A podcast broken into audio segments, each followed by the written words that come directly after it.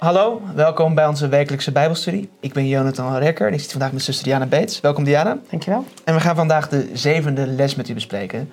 En die heet Lamech en immoraliteit. En we gaan het er vandaag hebben hoe Lamech een symbool is voor ja, polygamie, ontrouw in het huwelijk en de gevolgen daarvan. En hoe hij dus als uh, ja, bewoner van de wereld voor de zonsvloed een voorbeeld is van hoe het ook in onze wereld, vlak in de dagen van Noach, zegt Jezus dat we leven, Ja. Uh, ook daar zijn gevolgen in terug kan zien. Nou, voordat we daar verder en meer over gaan spreken, vragen we het eerst om Gods leiding.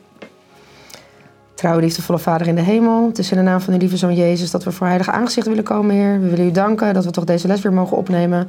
Wilt u met ons zijn, dat de kijkers thuis het toch goed mogen begrijpen. Maar wilt u broeder Jonathan en mij helpen, Heer. Dat we worden van u spreken, niet van onszelf.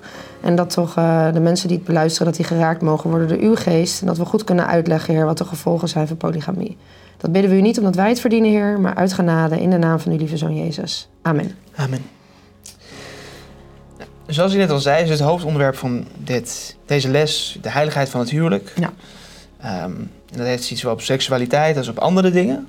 Je kan ook in je hoofd op een andere manier vreemd gaan. Zeker. Um, polygamie dus. Maar voordat we het over die onderwerpen gaan hebben, gaan we het eerst een beetje hebben over Lamech zelf. Ja. Nou, want er zijn in de stamboom van Adam naar Adam zien we twee Lamechs. En nu gaan we het hebben over Lamech, een nakomeling van Kain. Ja, precies. Um, eerste vraag. Nou, hoeveel poppetjes zitten er nou tussen Lamech en tussen Adam? Of hoeveel poppetjes verder is Lamech? Nou ja, we kunnen het denk ik het beste lezen in uh, Genesis 4, vers 17 Mm -hmm. en 18. En daar staat dan: Kain bekende zijn huisvrouw. Zij werd bevrucht, baarde eerst Henoch. Vervolgens kwam Jirad. Uh, me, ja, ik weet niet of ik goed uitspreek hoor. Megujael. Megujael, inderdaad. Methusalel en Lamech. Ja.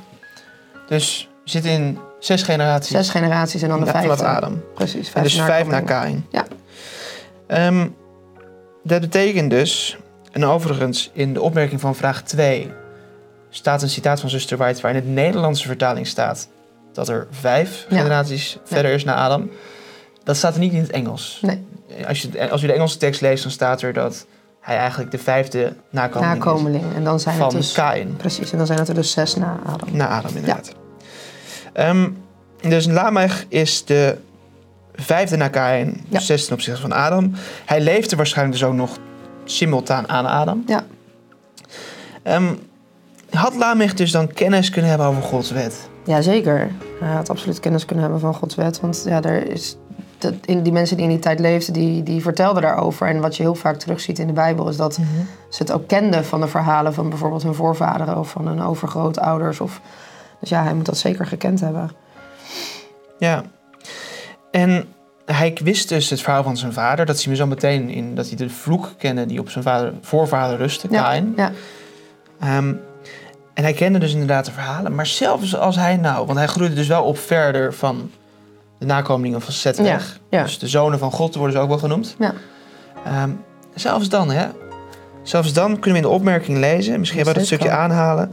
Dat ook als je afgelegen bent van Christus, dat je nog steeds Gods gerechtigheid in je hart wakker kan worden gemaakt. Ja, het staat er heel mooi. Dus dat in de diepte van het heidendom zijn mensen die onbekend zijn met de geschreven wet van God.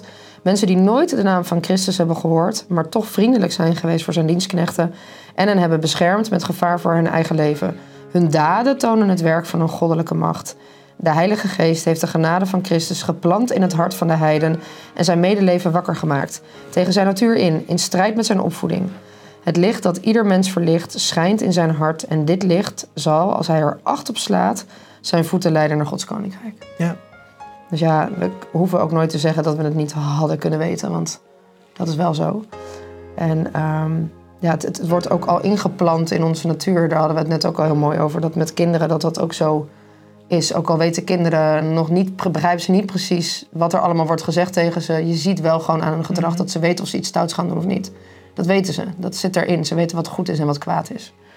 Ja, dus normen zijn deels aangeleerd, maar er is ook gewoon een, een deel dat God in ons hart neerlegt. Precies. En dat is die, dat morele gedrag wat we, wat we kennen van hem. Ja, een, een zekere natuurwet. Ja. Ehm, voordat we naar de tweede vraag gaan, ehm, misschien toch nog een vraag die we kunnen beantwoorden. Is ja, wat betekent Lamech eigenlijk? Wat betekende zijn naam Ja, Mogelijk. mogelijk inderdaad. We weten het niet precies. Maar eh, je, je zou kunnen zeggen dat het een, iets wilds, een wilde man was. Eh, Ja. Pauper heb ik ook wel een, een betekenis van gezien. Robuuste man heb ik ook gelezen. Ja, inderdaad. Dus ja, dat zegt wel iets over hoe hij was. En dat kunnen we ook gewoon zien aan de karaktereigenschappen die in het woord staan over hem. Als in ieder geval zijn naam gebaseerd is op zijn karakter, zoals wel vaker bij Breus Ja, dan zou wilde man of robuuste man best passen. best, best passen. Ja, precies. Want dat zien we eigenlijk terug in de, in de tweede vraag. Ja. Ehm, ja, wat, wat, hoe, welke karaktereigenschappen laat Lamech zien daar Ja, ik in vind, deze het, tekst? ik vind vooral in die tekst van Genesis 4, vers 19 en 23 dan... Hij, ik vind hem een beetje uitdagend eigenlijk. Hè? Nou, we lezen dan hier ook dat hij twee vrouwen had. Hè? Hij Mhm. zei tegen zijn vrouwen Ada en Zilla... luister naar mijn stem, vrouwen van, La- vrouwen van Lamech. Zij maakt er ook een, een, een bezit van. Hè? Ja. Het is, Hoor mijn woorden aan, voorzeker ik dode een man om mijn wond... en een jongen om mijn striem.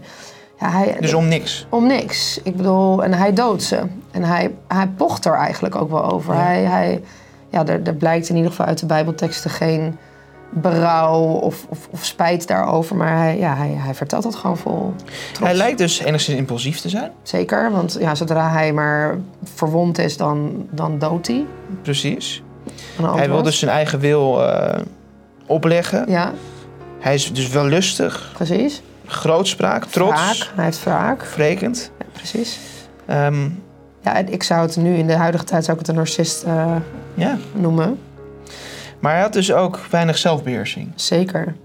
En dat blijkt eigenlijk ook uit het feit dat hij dus... Ja, zijn lust was niet groot genoeg Nee, voor één vrouw. Hij moest er twee hebben. precies. Ja, Dus aan de zonde van zijn voorvader Kain van moord, ja, die hij ook doet, voegde hij de zonde toe. van ja, echtbreuk toe. Ja. Want polygamie was dat in de ogen van God ook. ja. Hij wilde twee vrouwen nemen. Nou, dan zeggen ze, er zijn ook mensen tegenwoordig zeggen, ja, maar tegenwoordig hebben we, noemen we dat polyamorie. Ja, de liefde van veel mensen. Precies, dat klinkt heel positief, hè? Zeker. Dan zeggen mensen, ja, ik heb zoveel liefde, ik heb te veel liefde om te delen met één persoon. Ja. Ja. Ja, liefde om te delen is nooit verkeerd, toch? Nee, zeker niet. Jezus wil dat we de hele wereld Ja. lief hebben. Maar het bed delen met meerdere mensen is misschien een heel groot Ja. verschil. Ja, ik, ik, denk ook dat, ik denk ook dat het het goed praten is van iets wat, wat God niet zo bedoeld heeft. En dan ga, wordt het gebagatelliseerd. Dat zien we ook in deze les zien we dat ook veel vaker terug. Het werd op een gegeven moment niet meer gezien als een zonde. Maar dat is het natuurlijk wel. Ja, je kan zeggen dat het allemaal de liefde is en dat je dat wel kan delen. Dat je jezelf kan delen en dat je juist dat uit liefde doet. Dat je je man de ruimte geeft of andersom. Maar feit blijft dat ja, dat hoef je niet te doen door bed met elkaar te delen. Nee. Het is ehm, een voorbeeld van inderdaad dat je dus blijkbaar geen genoegen kan nemen met dingen. Ja. Niet tevreden kan zijn. Ja. En dat je dus ja, je vleeselijke natuur... En het is De overhand geeft. Precies, Ja. want ja. Inderdaad. En Lamech was dus de eerste die de polygamie deed. Die dus eigenlijk ook de heiligheid van het huwelijk als eerste Ja, bezoedelde. bezoedelde inderdaad. Het, eh, waarom dat problematisch is, dat zien we ook zo meteen later in de les. Misschien is het nog wel mooi, omdat we net bij de eerste twee vragen ook nog hadden gekeken van... Kende hij God nou eigenlijk? Ja. En in de Patriarch en Profeten staat het wel mooi, of althans duidelijk... Vol grootspraak erkende hij God, maar alleen als zekerheid van zijn eigen bescherming. Ja, Omdat hij Kain zou verreken. Ehm, ja, dat is eigenlijk best wel ja. ook weer hoog, hoogmoed. In de volgende vraag zien we inderdaad terug hoe hij dat verwoordt. Precies. Maar we weten inderdaad dat God dat Kain vervloekt. Ja, Maar daarbij ook een gezegd dat als iemand Kain zou doden, dat God hem zevenvoudig zou wreken. ja precies. En we zien zometeen in de volgende vraag dat Lamech dat eigenlijk gebruikt. Ja. Hij erkent daarmee Gods macht, Precies. maar vooral om te zeggen van ik heb ook aanspraak op die bescherming. Ja, ja. Terwijl hij dus Gods wet met voeten schond. Ja. We zien dus dat in de toestand voor de zondvloed er al dus ja, seksuele immoraliteit was. Absoluut. Het huwelijk werd, was, werd ontheiligd. Ja. Er was wellust, er was moord. Het was dus al een niet zo koosjere wereld geworden. Nee. Ehm, maken een kort intermezzo. eh, Om een contrast te maken met iemand anders. Ja, je nog. Met Henoch, die waarschijnlijk rond dezelfde periode leeft als Lamech. Mhm. Ja, wat is dat contrast? We zien Lamech dus, die dus Gods wet schendt. God grootspraak heeft. Denkt dat God hem een soort van toverspreuk, met een soort van bezwering, God Ja. hem wel moet beschermen. Precies. Omdat hij dat bij Kain ook heeft gedaan, dus dan bij hem Precies. ook. Ja, wat ik aan Henoch altijd zal onthouden... is dat een van die hele bekende teksten... Henoch wandelde met God. Ja. Hij had dus gemeenschap met God. Hij had een relatie met God. En Lamech had een relatie met twee vrouwen. En erkende daar God wel, maar deed niet wat God wilde. En Henoch deed dat exact het tegenovergestelde. Ja, en dat is... Hij was bevriend met Ja. God. Hij had God heel erg lief. Maar ja, op een, Ja. op een goede geestelijke manier. Amen. Dus ja, hij leidde een heilig leven. En dat is, eh, dat is gewoon heel mooi om te zien. We, ik maakte net al een, een kleine verwijzing naar, wat, naar de vloek op, Adam, eh, op Kain. Ja, Kain was vervloekt en God zegt, nou ja, maar wie jou doodt, die zal ik zevenvoudig wreken. ja. Ehm, wat maakte Lamech daarvan? Ja, die maakt er een beetje een opschepperig verhaal van in de vers 24. Hij zegt daar, eh Lamech wordt 70 maal 7 maal gewroken. Ja, Kain wordt zevenvoudig gewroken, maar Lamech 70 maal zeven maal. Ja, Dus ja, daarmee bedoelt hij dus enerzijds, ja, God die moet mij beschermen. ja maar Ik heb er tegelijkertijd, recht op. tegelijkertijd ziet hij ook dat er vergelding nodig is voor zijn daden. Ja, en het is ook weer een grote sprake van dat hij vol Ja. van zichzelf is. Hè? Ja, Ik ben zo belangrijk. Ja. Het is dus die mentaliteit van vergelding, van Ja. jezelf willen bewijzen, achten. dan belangrijk vinden. Ja, Dit, als we aan 7 maal 70 maal denken. ja, Ja, Lamech zegt dus, ja, ik zal mezelf 7 maal 70 maal wreken of God zal dat voor me doen. ja. Nog Eh, iemand die dat zegt. Maar ja, wat jij is dat we 7 maal 70 moeten doen? ja, vergeven. Ja. Ja, dat, ja ik, daar, ik, dat vind ik altijd heel bijzonder. Er staat de allerlaatste zin in de opmerking. Als er veel vergeven wordt, heeft het hart veel lief. Liefde is een tedere plant. Ze moet voortdurend verzorgd worden, anders zal ze verdorren en afsterven. ja. Als je dat dan ook in de context ziet van nou, ja, polygamie, dan mensen, ook één iemand heeft heel veel liefde juist nodig. Die moet je aandacht geven, de juiste Mhm. zorg geven. En ja, Jezus doet precies het tegenovergestelde. En hij zegt, je moet veelvuldig vergeven. Zeven maal, zeventig maal. En jezelf dus niet wreken. Nee. Ja. En dus ook als iemand naar je toe komt om aan te geven dat hij iets heeft gedaan wat niet goed is, vergeven. En als het daarna weer, weer vergeven, weer vergeven, Ja. weer vergeven. Amen. Ja. We hebben het nu over Lamech vooral gehad. Ja, Hem. En dus over zijn karaktertrekken. Hij was wel lustig, Ja. dus hij deed wat hij wilde. Ja. Wat zijn vleeselijke natuur hem ingaf. Impulsief, eh vreed en wrekend. ja, We gaan het nu hebben dus over zijn keuze om het huwelijk ja, te ontheiligen. mhm. En hoe- wat het ook betekent voor onze tijd. En dan kunnen we eerst bij het tweede deel van de derde vraag stilstaan... wat nou die betekenis is van de namen van zijn vrouw. ja. Ja, de namen van zijn vrouwen, die, we weten dus nu inmiddels dat hij er twee had, hè, dat hij de eerste was. Maar de ene naam was Ada, en dat, dat kan je ook wel vertalen met plezier. Ja, sieraad, hè. Ehm, ja, dat, dat zegt ook wel iets over, als we dan net zien dat dat te maken kan hebben met ook haar karakter. Ja, dan is dat de vrouw voor het genot, bijvoorbeeld. ja. Ja, en de naam van de andere was Zilla. En eh, daar hebben we meerdere betekenissen eigenlijk van gezien. Ik had er dan eentje van bescherming. Ehm, Schaduw heb ik ook gezien. ja, Ehm, en ehm, ook, ook wel luiden of rinkelen mhm, is ook een andere, andere vorm. ja, Maar met name Ada is natuurlijk wel een zinspeling op onze tijd misschien. Plezier, genot, genot, lust. zintuigelijk plezier. Ja. Ehm, en dan, Paulus waarschuwde ook Timotheus daarvoor Ja. in zijn laatste brief, de tweede brief, in Timotheus hoofdstuk 3, dat hij waarschuwt voor hoe mensen zullen zijn in de laatste tijd.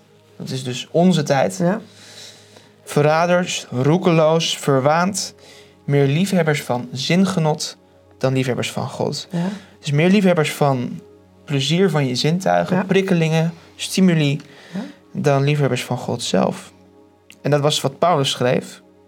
Dus kan je nagaan, nou, dat was een- in de tijd van Paulus had nog geen Netflix, nee. geen telefoon, Geen smartphones. social media, geen TikTok.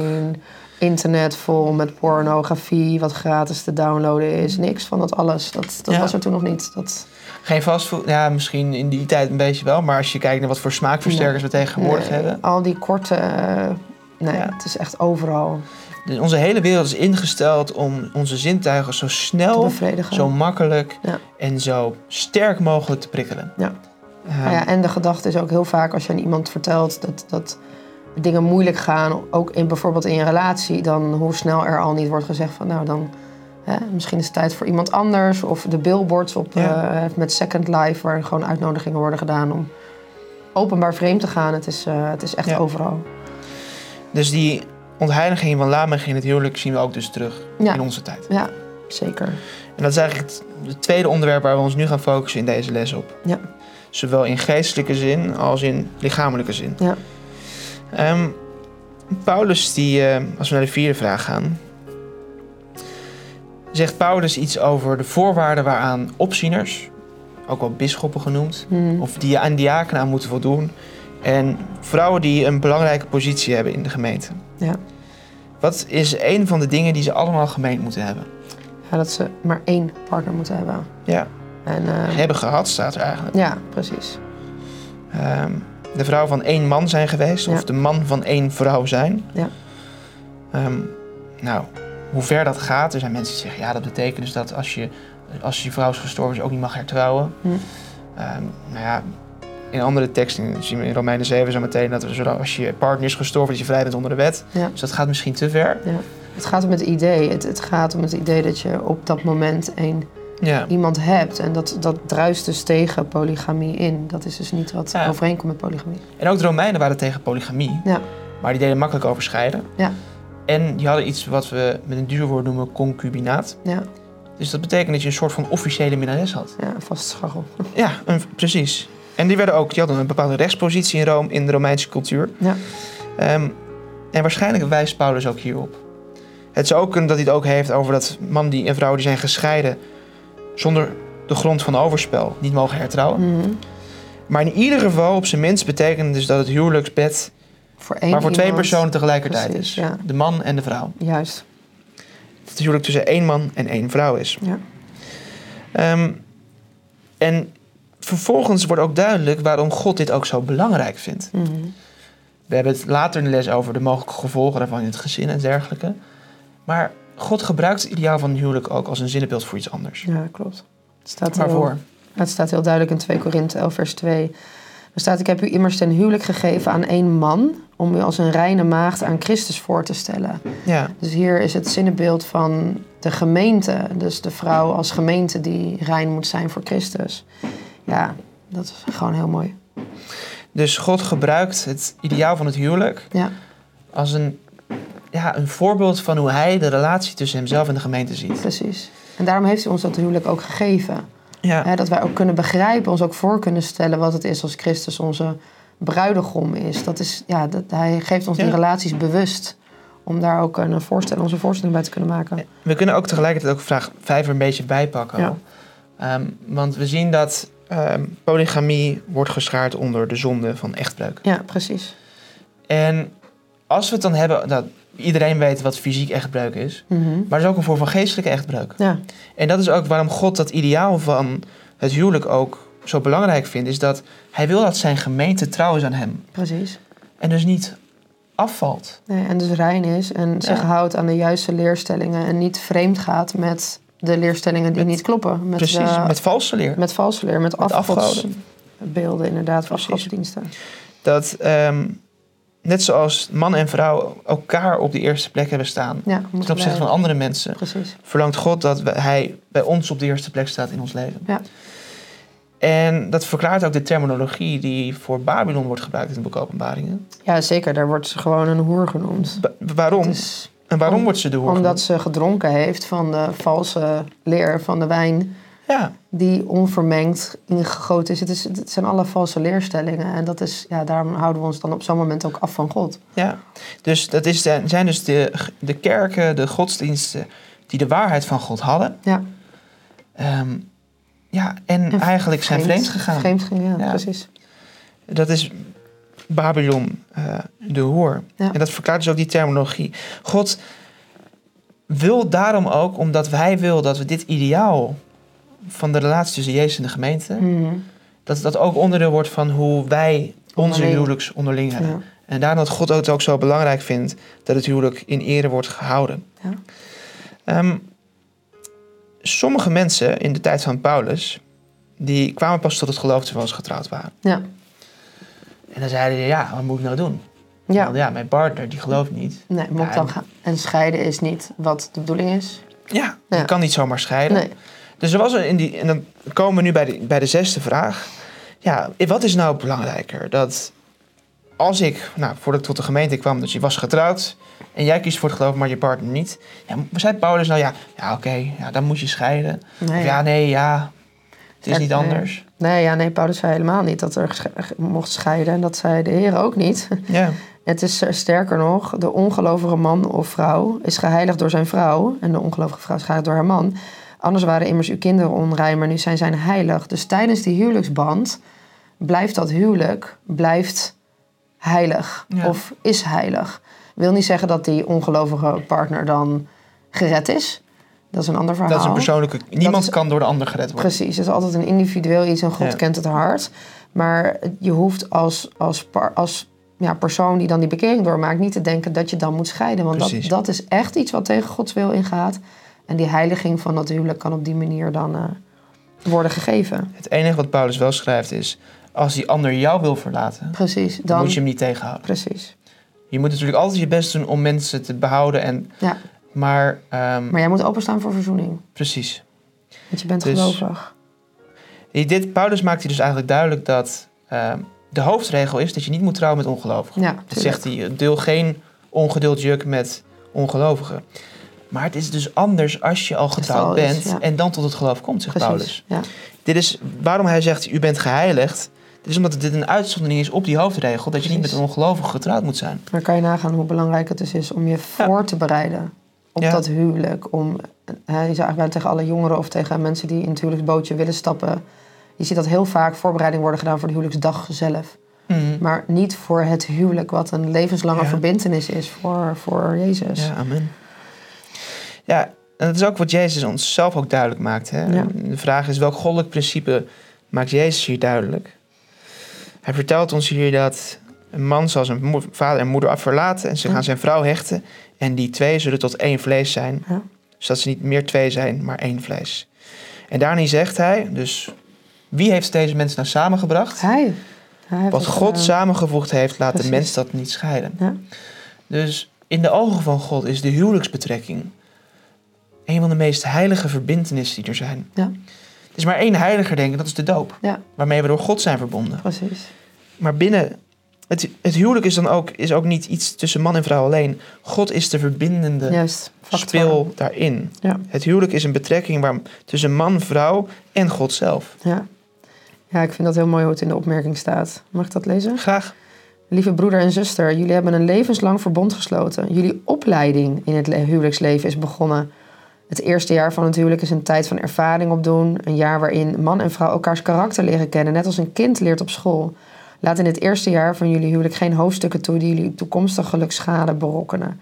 En vervolgens komen er citaten over hoe zorgvuldige afweging je moet maken voor een huwelijkspartner. Het is, en misschien ook als je zelfs al denkt van, oh de tijd dringt, of ik word al ouder, of Hè, het, het, het, je, je, je kiest een partner voor het leven. Je Ja. kiest niet een partner voor het tijdelijk. De, de wereld denkt er niet zo over, maar je kiest echt een partner voor het leven. En die ander gaat jou verbeteren, scherper maken. Je gaat elkaar aanvullen. Dat is wat je natuurlijk doet. In de andere citaten die hier niet staan, eh, deze citaten worden natuurlijk heel goed benadrukt. Het is een stap voor je leven, zoals je ook zei. Ja. Maar in andere citaat, dus de Wijs schrijft ook in een ander. Het is een keuze die gevolgen heeft voor dit leven en, het komende. Ja, precies. Dus als we dat, die Maar keuze niet kinderen. zorgvuldig maken, inderdaad, dan heeft het gevolgen voor je eeuwig leven. Ja, Want ja, als je erachter komt dat je niet met elkaar kan leven, Ja. En wat dan? dan wordt het heel moeilijk. Ja. Maar je, ja, God wil niet dat je gaat scheiden. Maar Nee. dan heb je de fout niet gemaakt door bij elkaar te blijven. Maar dan heb je de fout gemaakt door, door bij elkaar te gaan komen. te gaan Ja, komen. precies. Ehm, Ja. Natuurlijk kunnen mensen ook tijdens hun leven veranderen. Dat zal ik ook niet ontkennen. Ehm, maar God, juist omdat het een symbool is, het huwelijk tussen de eenheid van Jezus en de gemeente, Ja, wil God niet dat mensen uit elkaar gaan. precies. En hij wil geen scheiding. Want Ja. precies door de zonde kwam er scheiding. En dat is wat hij absoluut niet wil. Precies. We gaan naar de zevende vraag. Ja. Wat zijn nou, ehm, ja, zijn er gevolgen aan het bezoedelen van het huwelijk, om dat maar even zo te noemen? Dus het ontheiligen van het huwelijk. Bijvoorbeeld door polygamie, maar ook vreemdgaan. Al is het in je hoofd. Ja, Of met pornografie? Ja, er zijn heel veel gevolgen. En ehm, het is, ik denk dat, dat het mooiste voorbeeld nog steeds is wat we in eerdere lessen ook hebben gezien. Dat het heeft gevolgen voor het hele gezin. Het is niet alleen voor, voor op dat momentje lusten na Mhm. eh, leven of nastreven, maar het heeft gewoon gevolgen voor je hele gezin. En daar kan, ja, daar kan je ziek van worden, daar kan je, daar kan je hele gezin onderdoor gaan. ja. En ja, gezinsbanden die kapot gaan of die vernietigd worden, dat, dat, ja, daar zit niemand op te wachten. Dat is niet de bedoeling van hoe God het bedoeld heeft. Als we in de Bijbel kijken, is er geen enkel gezin, Nee. in alle voorbeelden, waarin het nou soepel verliep wanneer Nee. er meerdere vrouwen bij één man waren. Nee. Er was altijd strijd. Ja. Als het niet tussen de vrouwen was, dan was het tussen de kinderen. En wat denk je voor, voor verantwoordelijkheid ook voor die man er is? Dat hij dan Ja. helemaal moet nadenken over met die vrouw is het zo, met die vrouw is het zo. Dat is, daar heb je je handen vol aan. Ja, En ze krijgen toch strijd onderling met elkaar. God. Er is maar het huwelijk. God wil het huwelijk zegenen. Ja, Maar als het mens, een mens het anders maakt dan zoals God het heeft bedoeld, precies. dan kan God het niet zegenen. Nee, Hij laat ons vrij. We hebben een vrije wil. Maar dan moeten we ook de gevolgen van onze keuzes dragen. Ja.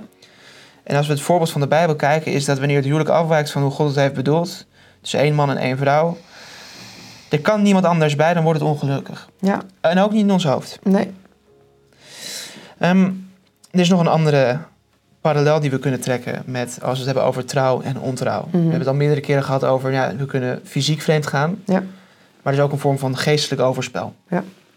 Wat kenmerkt nou de 144.000? De mensen die dus leven bij de wederkomst van Jezus. Ja, zij zijn het die niet met vrouwen bevlekt zijn, want ze zijn maagden in die context. Maar ze, er is ook in hun mond geen enkel bedrog gevonden. Er is, ze zijn volledig rein. Dus Mhm. er zijn ook geen onreine gedachten, geen immorele handelingen, niks van dat alles. Zijn het nou dus letterlijke maagden? Nee, het zijn geestelijke Het zijn geestelijke, ja. maagden. Dus in die zin, ze hebben zich dus, ze zijn trouw gebleven aan God. Precies. Ze hebben zijn wil gedaan, zijn geboden Precies. onderhouden. En zij zijn klaar voor het grote bruiloftsfeest Ja, tussen eh, Jezus en de gemeente. ja, Omdat ze dus zich schoon, schoon hebben, vrij hebben gehouden van de valse leerstellingen van. Babylon. Ja.